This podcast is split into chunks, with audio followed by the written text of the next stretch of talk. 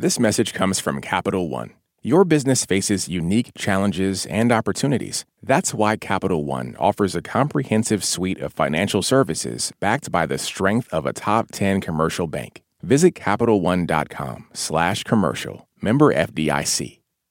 This podcast is explicit.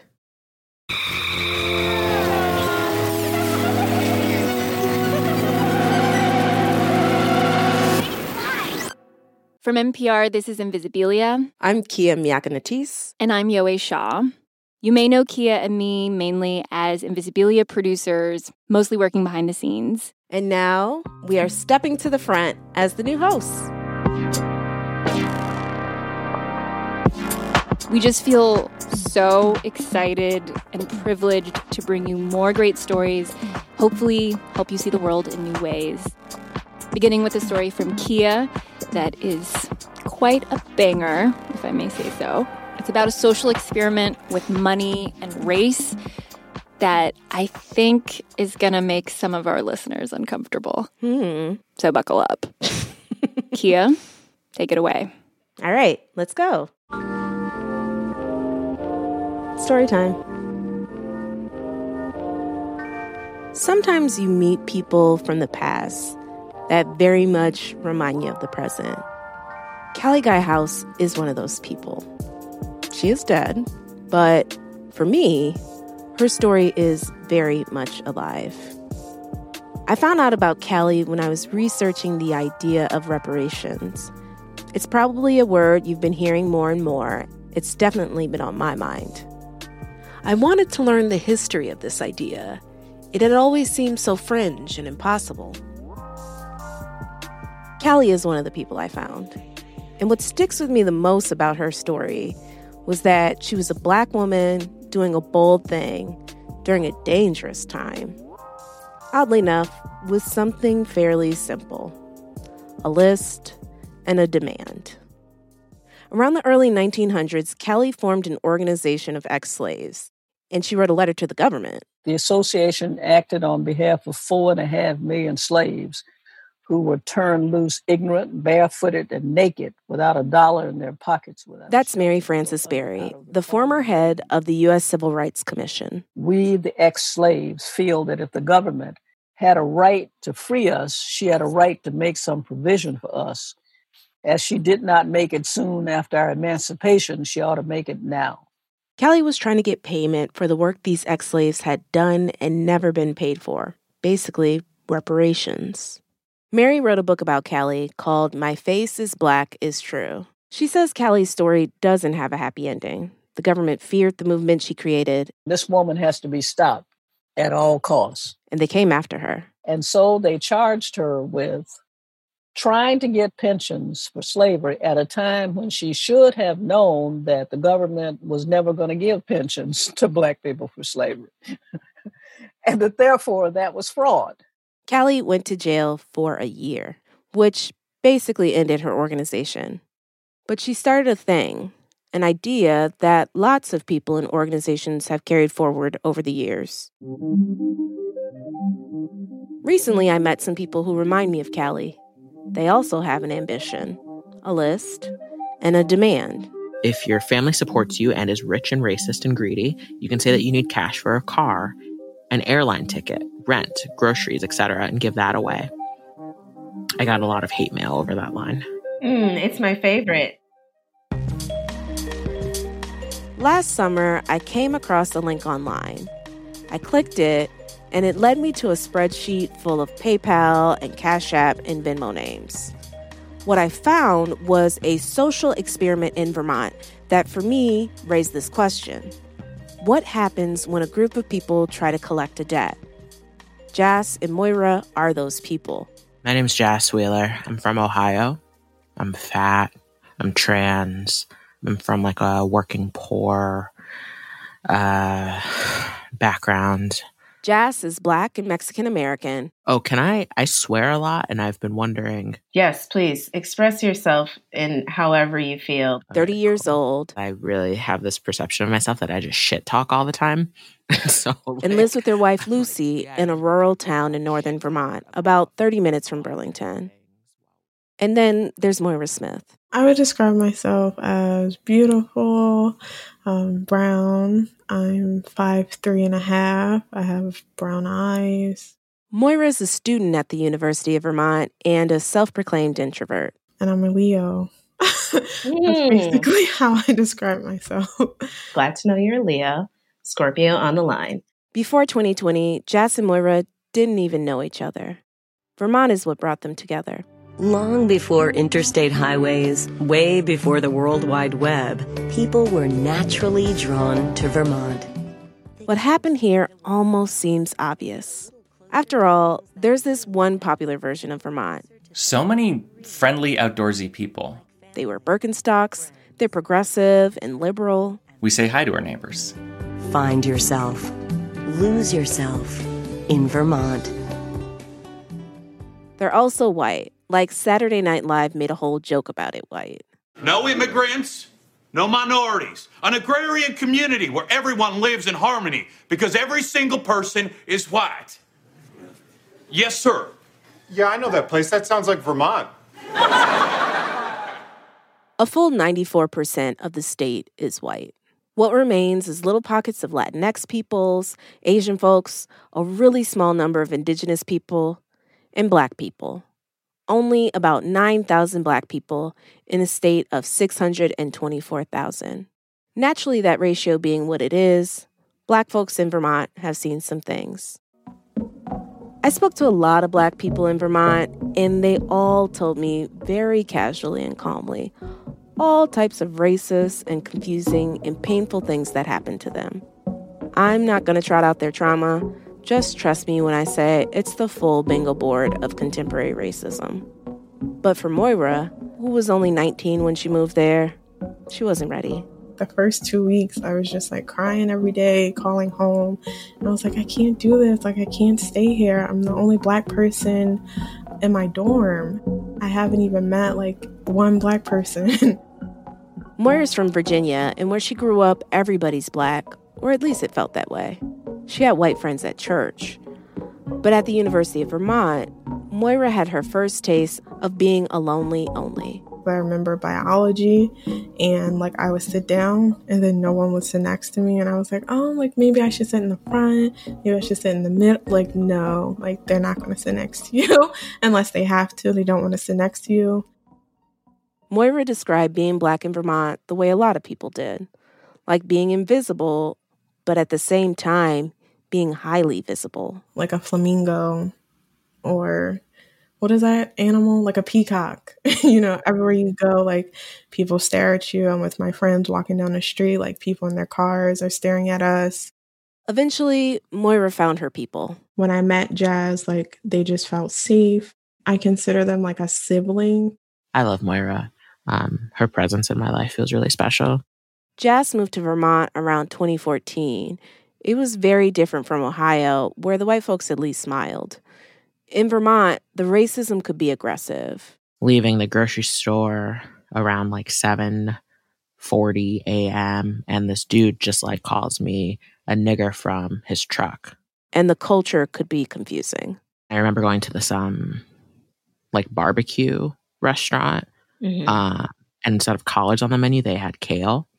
Mm. And I just remember like feeling like so like jarred by that. Maybe that feels like a silly thing to feel like jarred by. No, I understand. It's barbecue.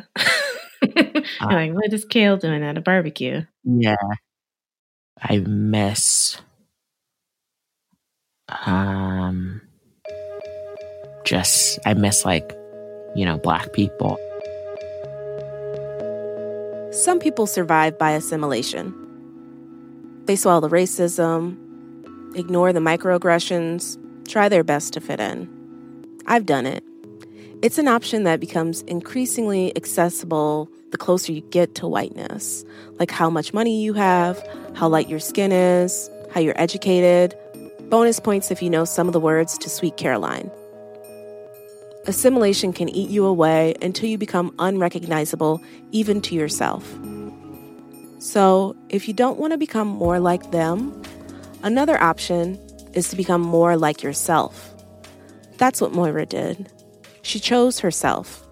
I have to find activism or like I won't be able to survive. Activism is what led Moira to Alabama, a trip that changed her. In early 2020, Jas, Moira, and a handful of other folks flew down to Montgomery to visit the National Memorial for Peace and Justice. It felt like a pilgrimage. Yeah, it's really hard to put into words. It felt like um like like a really like sort of like spiritual experience, you know? John and Louis Bonner. There are over 4,000 lynchings commemorated in this open air memorial.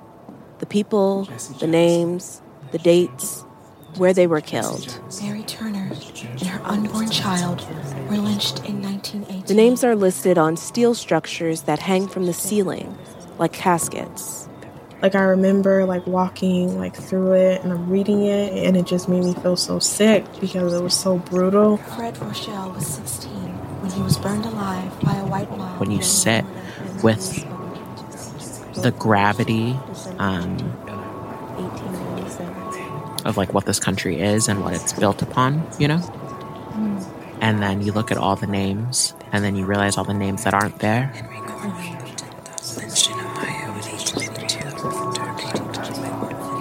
It's almost like you're at a funeral, but you don't know the people.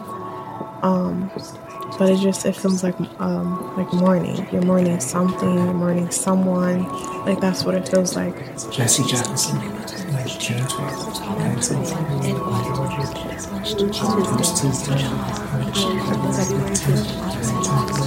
Jackson, like June 12th.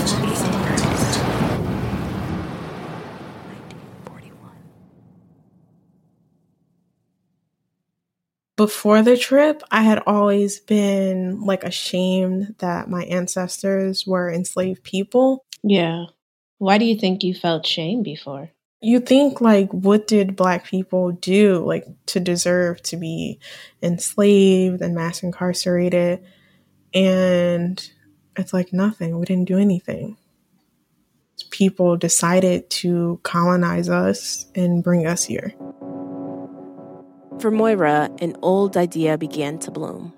Someone has to pay for like what has been done and someone has to pay for like what's still going on and it should be white people because they're still benefiting from slavery, from lynchings and racial terror and segregation. It benefits them. When we come back, Moira collects a debt.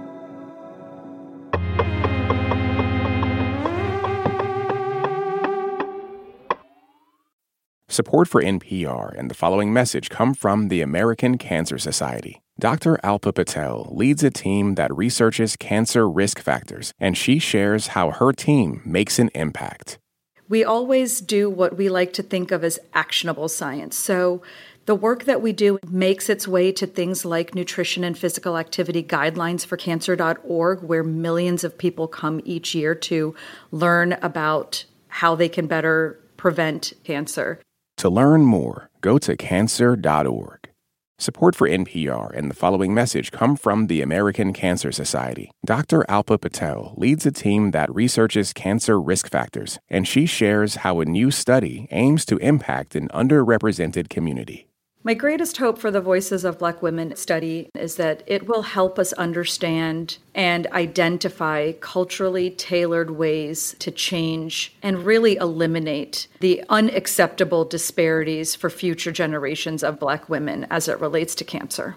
To learn more, go to voices.cancer.org. This message comes from NPR sponsor Stamps.com. When you make decisions for your company, you look for the no brainers. And if you have a lot of mailing to do, Stamps.com is the ultimate no brainer. Mail checks, invoices, documents, and everything you need to keep your business running. Get rates up to 89% off USPS and UPS. And with the mobile app, you can take care of mailing on the go. Sign up at stamps.com with code PROGRAM for a special offer. That's stamps.com, code PROGRAM.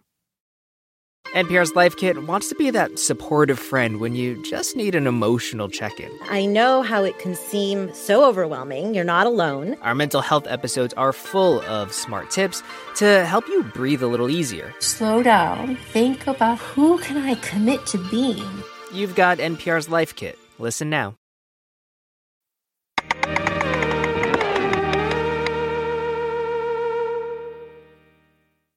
Once Moira and Jas got back to Vermont from Alabama, everything fell apart. The pandemic hit, classes were canceled, Moira lost her three jobs. The delicately balanced lives of the people around her began to tip towards poverty. Friends lost their jobs too. One friend even had to move in with her. And then, the young unarmed black man who was shot and killed while out jogging. Ahmaud Arbery. And then, the 26 year old was shot and killed by Louisville Metro police officers. Breonna Taylor. And then, the man was face down on the street, handcuffed. He repeatedly told the officer he could not breathe. George Floyd. Protests tonight in several cities, including Denver, Columbus, Washington, D.C., and Chicago. Ahmaud didn't deserve to go the way that he went. There are tributes around the world. You cannot continue to oppress, beat down, marginalize, redline, and kill a people and think we ain't gonna stand up and eventually fight back. This is an uprising. Burlington had their own protests downtown. She went, but it didn't sit right with Moira. It was like so many white people there, but I just felt like they were there to be there. Like they weren't like really active. Like they weren't really like passionate. They were just there because it was like the cool thing to do. Moira wanted to do more. And the answer was right there. Someone has to pay. We deserve reparations. It wouldn't be so hard if we had reparations. Moira could imagine an alternate future where maybe her life would have been easier. Her great grandfather would have gotten some land after emancipation, maybe built generational wealth. Things wouldn't have felt so stressful now. The whole time I was thinking, like, if I had reparations, like, at least I would have, like, something to fall back on. It's 11 a.m., May 27th, 2020, two days after George Floyd has been killed. Moira sat on her couch, angry and tense. I texted the people that I knew and I was like, is it okay? I'm gonna like create a reparations list. Is it okay if I put your information on there? And they were like, what? They're like, do you think like it's gonna work? And I'm like, I don't know. I'm like, we can just try and see. And they were like, okay, yeah. Jas and their wife Lucy, they were on that text message group. And they were totally down fuck yeah, we have time for that, you know? They were struggling just like everyone else. And in that moment, many people were grasping, looking for solutions, a direction, something. Especially white people, many of whom kept asking, What should we do? Right. And I'm doing so much, what feels like so much labor, like emotional labor. Um, so like let's get let's get some money. They decided to create a list. They called it wealth redistribution for black people in Vermont. Of course, there's a risk in making a public list of black people in one of the whitest states in America. Moira considered the possible consequences. Hopefully, a white supremacist group doesn't get this list, but then it's like people also need money for food and they have to pay their bills. So that's what I was thinking. I was like, I have to like push past the fear and just think about like positive things that could happen. Jas and Moira decided to make a Facebook post to spread the word. They created a small list of the black people they knew with their Cash Apps and PayPal so people could send them money directly. Included with that post was a direct call to action Lucy's letter to white people. If you are white and trying to understand how to be, in quotes, helpful, slash engaged, supportive, not completely co signing white supremacy in all areas of your life. One of the easiest, i.e., the bare fucking minimum, ways to support Black life, Black joy, Black safety, Black community is to give your money to Black people. Jas's wife Lucy wrote the letter. She's white. In it, she's specific about what redistributing wealth means. Lucy knows people are about to be stingy, and she's clear in how they can overcome that. Sending $50 is fine, but I mean redistribute some wealth. I usually know I'm hitting somewhere closer to it because it feels uncomfortable. It digs into or demolishes my financial comfort and stability. The impact is felt in my bank account and life. Sometimes I'm broke and the amount that does that to me is $50. Sometimes it's 500 or much beyond that. Find that number for yourself. This lesson letter was asking white Vermonters to give money directly to black Vermonters, strangers, people they didn't know and wouldn't have to explain what they were going to do with the money. Maybe they didn't even need it. I mean, it wasn't a requirement. You just had to be black and in Vermont. It felt like a long shot for sure. But they posted it anyway. And when that Facebook post went live, shit really got poppin'. Black folks were signing up to join the list left and right. It was wild. Oh my gosh, like now we have 50. Like nonstop notifications. This is not a joke. This is real. This is really happening. It was just like, it was like 200, 400, 500, 1,000. Like somebody deposited like $500 in my Cash App. And I'm like, what? People started telling their friends. No, it's not weird. It's like, I don't know how else to say, like, people, like, apparently, you know, want to give money. This person just texted me and told me they got $500, right? That felt so like gratifying in a time in which I felt pretty powerless and hopeless and depressed and like grieving. Every day was payday in Vermont. I mean, black folks were getting money. But the question of who was sending it. Can you hear me okay? I can. Do you want to get started? Sure, let's give this a try. I asked reporter Abby Wendle to try to find out. She's white, and my thought was I know black people tend to speak more honestly to other black people, so I was hoping the same was true for white people. My main question was how much? Do you know how much you gave for, through through this particular wealth redistribution effort in total? Abby, you sound nervous. I mean, Kia, it got real awkward.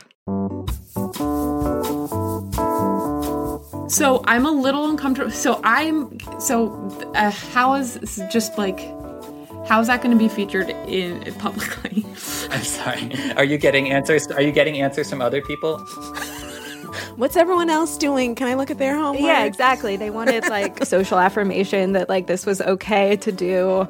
Um, another really interesting thing is like I have never in my life had interviews with such. Um, I think it has to do with um, long. Hmm. I'm talking really long. I'm just sorry taking a moment to think if that's okay. Pauses. But I kept pressing because how much? That question, you know, in a way, it's like the crux of Lucy's letter to white people. And the white Vermonters that I talked with, that's totally the part of Lucy's letter that struck them too. I remember this email specifically saying you need to feel the pain of this donation. This has to impact you directly. Well, I was just like, well, fuck. So this is Jamie Lent and his wife, Allie. Jamie is a mechanical engineer. Allie's getting her PhD from the University of Vermont. And she read Lucy's letter after a colleague sent it to her and a couple of other people. When I received their email request, not request, but like urge, call to action essentially for reparations, I was like, oh, I can give like 50 bucks, no big. Like, and then I read the line about if you can give 500 and you give 50, that sucks. This is a number that you need to feel. Mm. So she sat there for a minute and just kind of like stewed in that feeling. And then she went over to Jamie and she read it out loud to him. And after she finished it, she just like grabbed his phone and went into his Venmo account. Um, and I said, I'm gonna do this. Here it is. Press the button. Well, can you talk to me about amounts? Like, what was the first Venmo? Yeah. Okay, so here we are again at that question of how much. And I'm just to like let the tape play and uh, you'll hear Jamie come in at the end of this. I just, I think the reason I'm hesitant about talking about amounts. Why are we hesitant about talking amounts? What's the what happens if people find out how much? I'm like just thinking this through. I don't know. I I think it, Americans hate talking about money. Yeah, I hate talking about money, but That's why I but here we are anyways, and that's why you handle it. So Um, we gave away. We started Venmoing, and we were Venmoing like by we I mean I uh, thousand dollars to like multiple different random people. So that was weird. Like here you go. Here's a thousand dollars. Allie did that, dropped like a thousand dollars each into the accounts of I think four people on the wealth redistribution list. Wow. But then like Jamie actually starts wondering several thousand dollars. Do I even feel that? Mm. Does that rise to the level of what Lucy's letter is asking? And so they they kind of start this tug of war with each other where um like Allie and Jamie they go on walks every morning together. Um, and they have conversations on these walks. And at this time, they start debating this question How much? Okay, so if one thousand dollars doesn't impact us, does two thousand? Does twenty thousand? Does two hundred thousand? And you know, as you do these numbers, they all feel uncomfortable. We were walking by Redstone Lofts. I like remember I had coffee in my hand. You're like, why couldn't we give 20,000, 30,000? I'm like, cuz. We kept challenging each other. Could it be more? Could we get rid of more?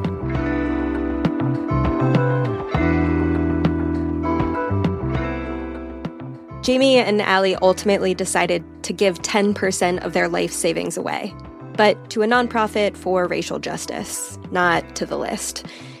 Now, Jamie and Allie have money, a pretty significant amount of disposable income. But I talked with several people who participated who don't.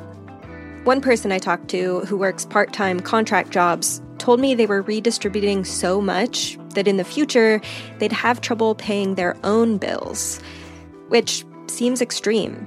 But as I talked with more and more people, I noticed this trend in how many of them were thinking about money.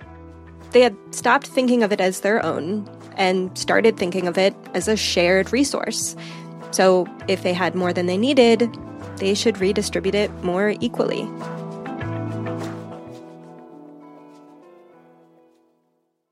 These Vermonters were really into what Lucy's letter was saying. But for Moira, it's not that deep. What did you think when you read Lucy's letter? I was like, that's great. Yay. Such a dry response. I'm serious. I feel like sometimes people get lost. They might get lost in Lucy's letter. Moira went on to explain that, though the letter is useful, it's not the heart of what's happening here. It's just a device, a match, but not the fire. This isn't to say it wasn't effective. It did what it was supposed to do. It got people to act. And as Jess points out, getting people to act, that required a fair amount of coaching. It was interesting here to read like the words that Lucy knew that she had to write for other white people about discomfort. Actually, like reading this as like coaching other white people on how to give money and how to give generously, you know, to specifically to black people, you know, because that's the last group of people that white people want to give money to generously, you know? Give it to like the animal rescue, you know, give it to the zoo, the whatever, like the women's club in town, whatever, but give it to their church, but uh, to give generously to black people that they do not know in their community um, is not something that they can intuitively do. For example, Jas kept hearing from a lot of young white people. My family is wealthy, and I want to get their money to some of the people on this list, but I don't know how to because they're never going to give to like an individual, right? These were the white parents that needed receipts, proof of what was going to be done with the money with a side dish of tax deduction. So Jas wrote out additional directions for using the list with an unexpected solution. If your family supports you and is rich and racist and greedy, you can say that you need cash for a car, an airline ticket, rent, groceries, etc., and give that away. This line gets me every time because it's absurd and hilarious, but I can also sense the frustration. I took it as a joke, but Jas was serious in a way. Wanting to challenge people to like just figure out ways to just get the money from their parents and like give it away because it does feel possible um to me at least.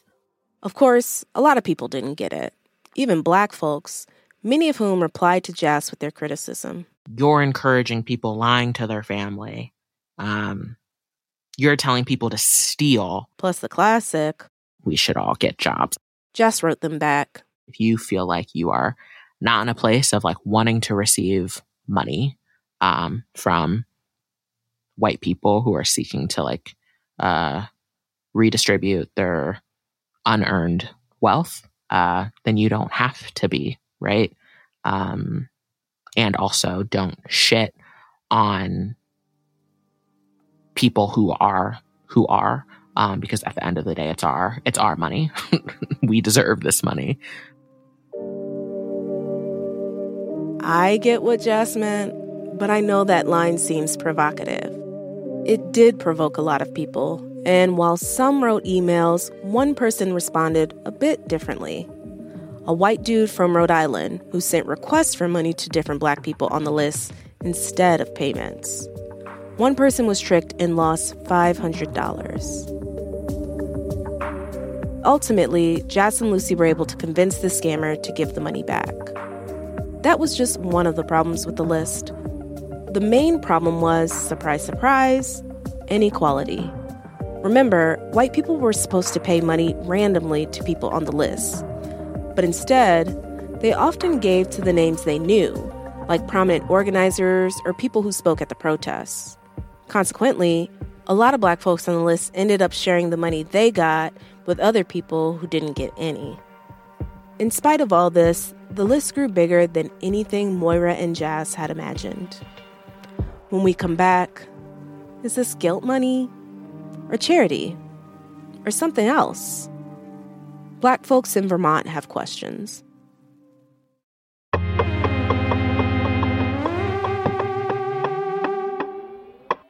This message comes from Capital One, offering commercial solutions you can bank on. Now more than ever, your business faces unique challenges and opportunities. That's why Capital One offers a comprehensive suite of financial services, all tailored to your short and long term goals. Backed by the strength and stability of a top 10 commercial bank, their dedicated experts work with you to build lasting success. Explore the possibilities at CapitalOne.com/slash commercial, a member FDIC.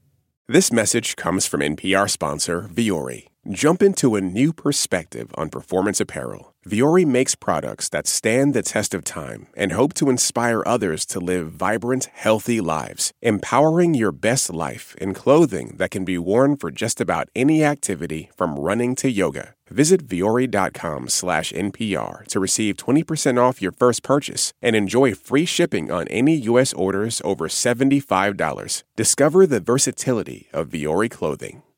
This message comes from NPR sponsor Progressive and its Name Your Price tool. Say how much you want to pay for car insurance, and they'll show coverage options within your budget. Visit progressive.com. Progressive Casualty Insurance Company and Affiliates. Price and coverage match limited by state law. How do we reinvent ourselves? And what's the secret to living longer? I'm Anush Zomorodi. Each week on NPR's TED Radio Hour, we go on a journey with TED speakers to seek a deeper understanding of the world and to figure out new ways to think and create.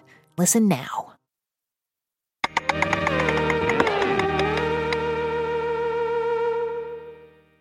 There are now more than 300 Black people on the wealth redistribution list. Many of them are under 40, a lot of them queer or college students, some immigrants. And the group of people who gathered to help Jas and Moira manage it, they estimate that around $65,000 have been redistributed. It might even be more. There's no real way of knowing since the money went directly to individuals. For the black people who did receive cash, it wasn't just as simple as name on list, money in account. Getting money from strangers, let alone white people in a time of deep racial tension, it can leave you with a lot of questions.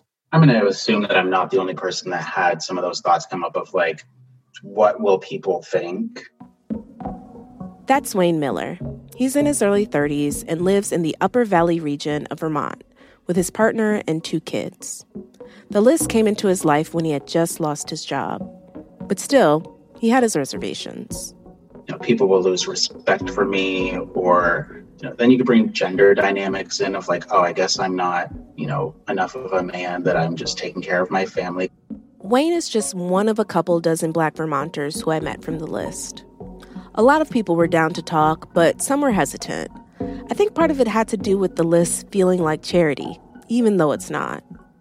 But for Elena Littlebug, that question of this feeling like charity, she's been there before. I've like looked people directly in the eye and asked them for money, literally just asking for money. Elena shares a home with her kid and her partner in Montpelier. But years ago, when she had first come out as trans and was living in Los Angeles, she was homeless. I think that when you're in that kind of position, your dignity isn't a question. Your dignity uh, is only what you make of it and what you can keep of it and what you can kind of like go through while hanging on to it. So she had no problem putting her name on the list, though her expectations of what would happen were low. Nobody's really going to give anything. Like I might get like 50 bucks or something like that. Finally, meet Julian Hackney. Morning. Hi, how are you? Julian's pretty well known in some corners of Vermont. He's in a punk band with his brothers. It's called Rough Francis. He lives in Burlington with his family, and when he heard about the list, I was actually taken aback by my own reaction to it because I was like, I had my own like hangups about it and was like, whoa, like, I don't want to like take money from people. But that resistance to the idea nudged Julian to think a bit more deeply about what the list was trying to do. He considered the wealth gap, why white people as a group have more money and resources than black people. I guess I I thought that if we're going to get to a place where it's a normal conversation that we're having and it's a continuing, you know, progression like I wanted to be a part of it. He put his name on the list and got about $400 in total. He saved most of it. I still I still struggle with it, but it's something that I'm I feel it breaking down within myself. And it actually feels more like reparations than I than I guess I expected it to. I, I felt more secure. Elena was surprised. Turns out, people gave more money than she expected. I'd like open up my Cash App or or Venmo or something like that and just be like, "Oh my god, I I don't have to worry about like utilities this month." Uh, just like I was just more liquid. She got nearly $1,000. And the best part? She didn't have to perform the dance of receiving charity. It wasn't one of those things where it's like I, I felt like I had to be like groveling. I am genuinely grateful, but at the same time, like, uh, you know, there was no pomp and circumstance to it at the expense of your dignity. But Wayne, the guy who was worried about gender stereotypes, he got nearly $10,000 from being on the list.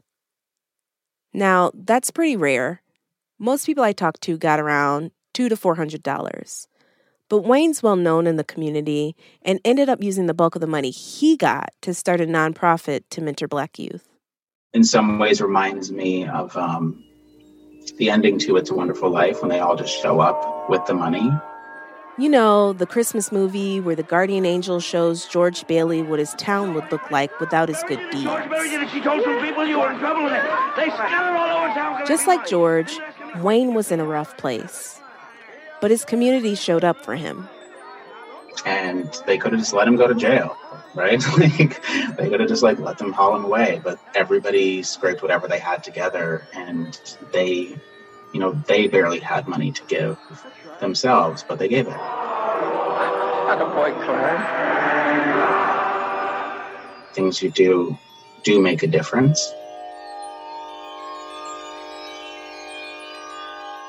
I know that last bit from Wayne will make you think that what happened in Vermont was some sort of sweet community story. And maybe it is, but it's hard to understand exactly what happened in this experiment.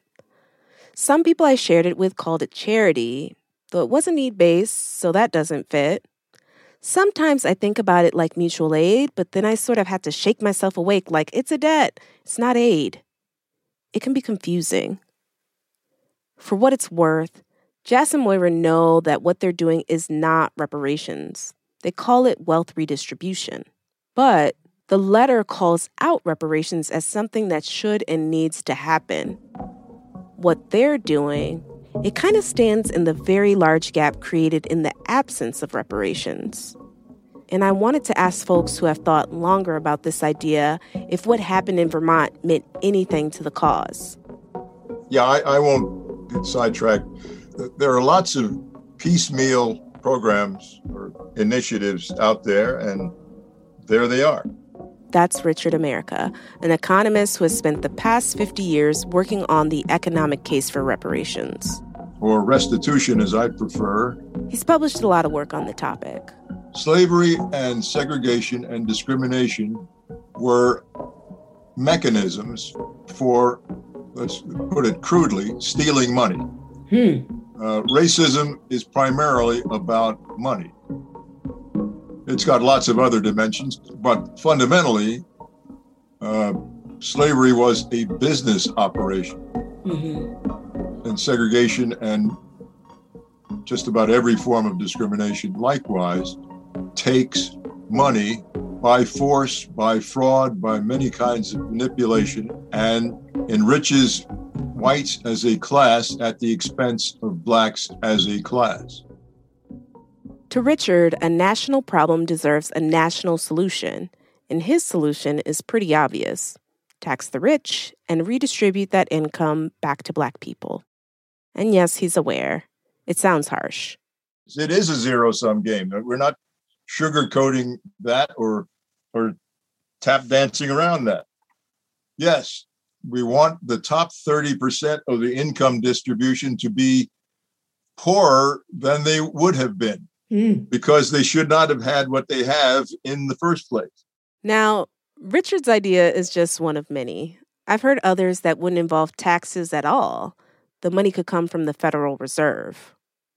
But he does not support direct payments. No personal checks or direct deposits in Richard America's plan. He prefers what he calls life changing grants to do things like buy a house or go to college. Ultimately, what good is startup money to buy a house when the property values are still racialized? In other words, the kind of institutional racisms that existed before, that's not going to change with a payment. Reparations is an idea that's bigger than just numbers, math, or money. Robin D.G. Kelley, he gets that. He's a history professor at UCLA who studied lots of different black liberation movements. And to Robin, what was happening in Vermont, it was kind of funny. To me, it sounds like performance art. you know, I would call it in some ways a kind of um, an interesting uh, provocation uh, in the name of reparations. But also, it wasn't enough. Gives people a laugh, and it puts some money in some black people's pockets, which is good. I'm not against that at all. Um, but it, but if we stop there, then what will happen is that once every white person pays something, they're going to say, "Shut up! You can't talk anymore." Reparations should not be about guilt. It should be about justice. And that's different. Justice is not guilt. Guilt can motivate, but it doesn't repair. Justice does that. What Robin wants is something bigger. I've always thought about reparations in terms of, of movement, in terms of mm. building movements to create a new kind of society. A new kind of society. It it feels like such a big vision, you know? Yeah, but what what good is vision without a big one?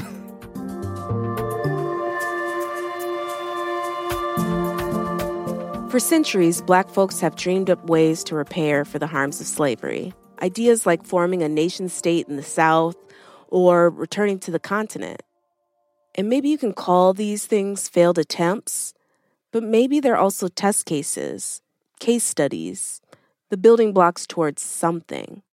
A hundred years from now, this will not be controversial. People say, "Well, of course, we we will we will correct uh, historic injustices this way." A hundred years. Yeah, I mean, it'll it'll be this will be standard. I'm not saying that, that will, it'll take that long to get the payments. The point I'm saying that this will have become normalized. Richard America is optimistic. And if you look around, there are all sorts of efforts in the name of reparations happening right now. Evanston, Illinois is giving money to black homeowners to make up for historic redlining. Georgetown University has a program for the descendants of the slaves it once sold. Even in Vermont, the city of Burlington is researching what reparations might look like. And so many different people, through online groups and lists, are making reparations happen in their own communities, in their own ways. But what happened in Vermont feels different to me because of its forceful demand. Pay black people directly, no questions asked. It doesn't matter if they need the money or what they're going to do with it. That said, I couldn't help myself from asking them the question What difference has the money made? I was able to buy a car, not in cash, but I had a down payment um, to purchase a car, which I would not have had if I didn't receive reparations from white people. What did I buy? I bought some like blinds for our house because we didn't have any curtains, you know. You know, I bought some new socks, I bought some new underwear. Um, was able to do like a big Costco order. Like I, I got shit that I needed. Perhaps not surprisingly, nearly a year after they started the effort, the giving to the wealth redistribution list for Black people in Vermont has slowed to a trickle. Good times can't necessarily last if you're just like waiting on white people to do the right thing. The list is no longer active, so you won't find it online. But nationally, it appears the question of reparations is more alive than ever. For the first time in its history, H.R. 40, the congressional bill to form a commission to study reparations, will be going to the House floor for vote. Now, it's a long road from a vote to actual reparations, but when I think about all of this, to me, the work started with Callie Guy House. I mean, after Callie came a woman named Queen Mother Moore, and she helped carry the torch for reparations through the 50s and 60s. By the 80s, there was a guy they called Reparations Ray, which I love. That's really what they called him. He was in Detroit, and he had a plan called SLAP, Slave Labor Annual Pay. And he pestered his congressman, John Conyers, until finally, in 1989, Congressman Conyers drew up what would become H.R. 40. Maintaining the fires of an idea is a feat in and of itself, and grassroots efforts like Vermont are stoking those fires, while the government continues to move at its own pace. It took over 100 years to get from Callie's list to Moira and Jas's list, and it feels like there's a little bit of progress made. Who knows what might happen in another hundred years? Not to just like die on this hill, but just give your money away to black people. If you're not black, give your money away to black people every week. And if you're thinking about it and if it makes you feel uncomfortable, um, or if it makes you feel angry, like I promise that the balm to that feeling is to give your money away.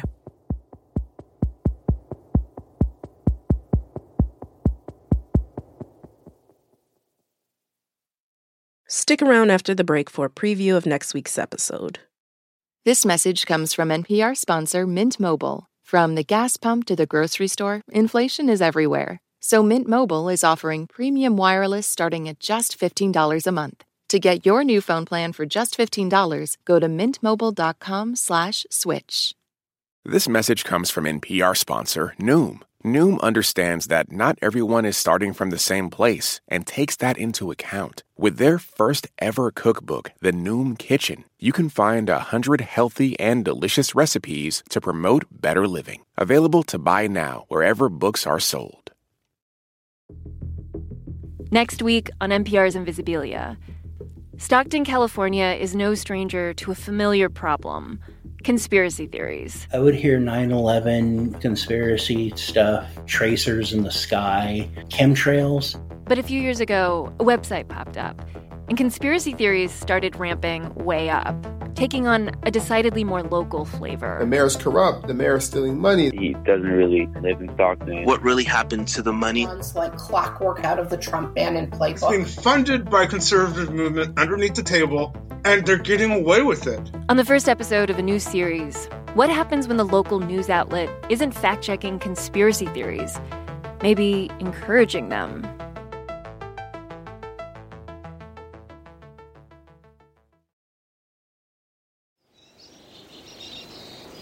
All right, that's my story for today. If you're still feeling a little uncomfortable, kudos on you for sticking with it. We have a meditative prize for you. Welcome to our credits forest, where we say thank you to everybody who helped us make this story, starting first with the people responsible for us being here. This show would not exist without the love and support of Alix Spiegel, Lulu Miller, Hanna Rosin, and Anne Gudenkauf. Thank you all for creating this space, building it over the years, teaching us, and helping it grow. This is me doing theme music. Invisibilia is produced by Andrew Mambo, Kia Miakanatis, Yowei Shaw, and Abby Wendle. Our senior editor for this season is Deborah George. Nicole Beamsterboer is our supervising senior producer. Our manager is Liana Simstrom.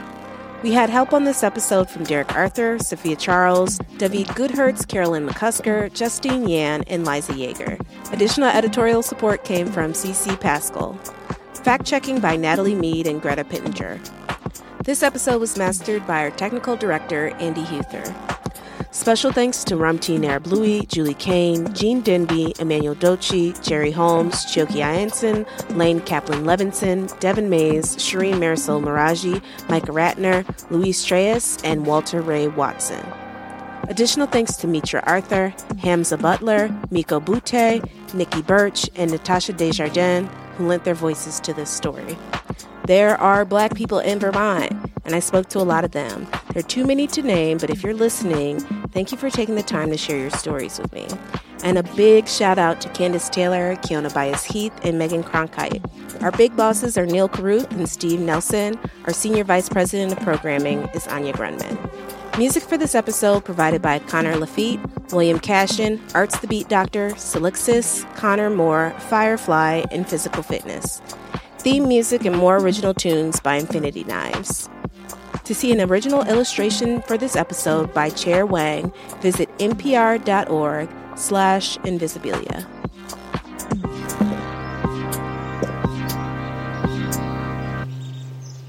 Finally, a special thank you to Brendan Barnes, our listener from Boiling Springs, Pennsylvania, who sent us the sound you're listening to right now.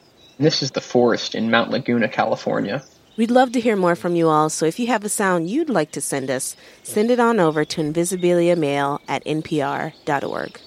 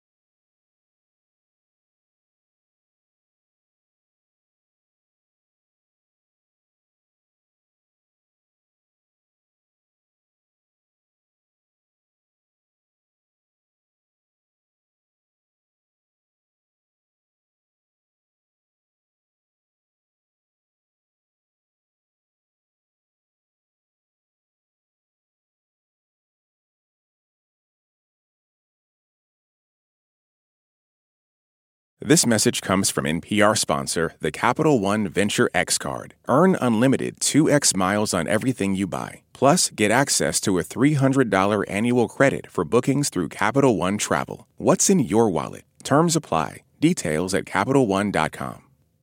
Support for NPR and the following message come from IXL Learning. IXL Learning uses advanced algorithms to give the right help to each kid no matter the age or personality. Get an exclusive 20% off IXL membership when you sign up today at IXL.com/NPR.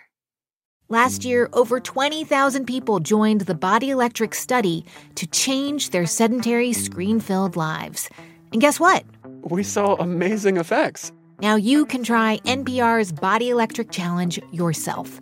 Listen to updated and new episodes wherever you get your podcasts.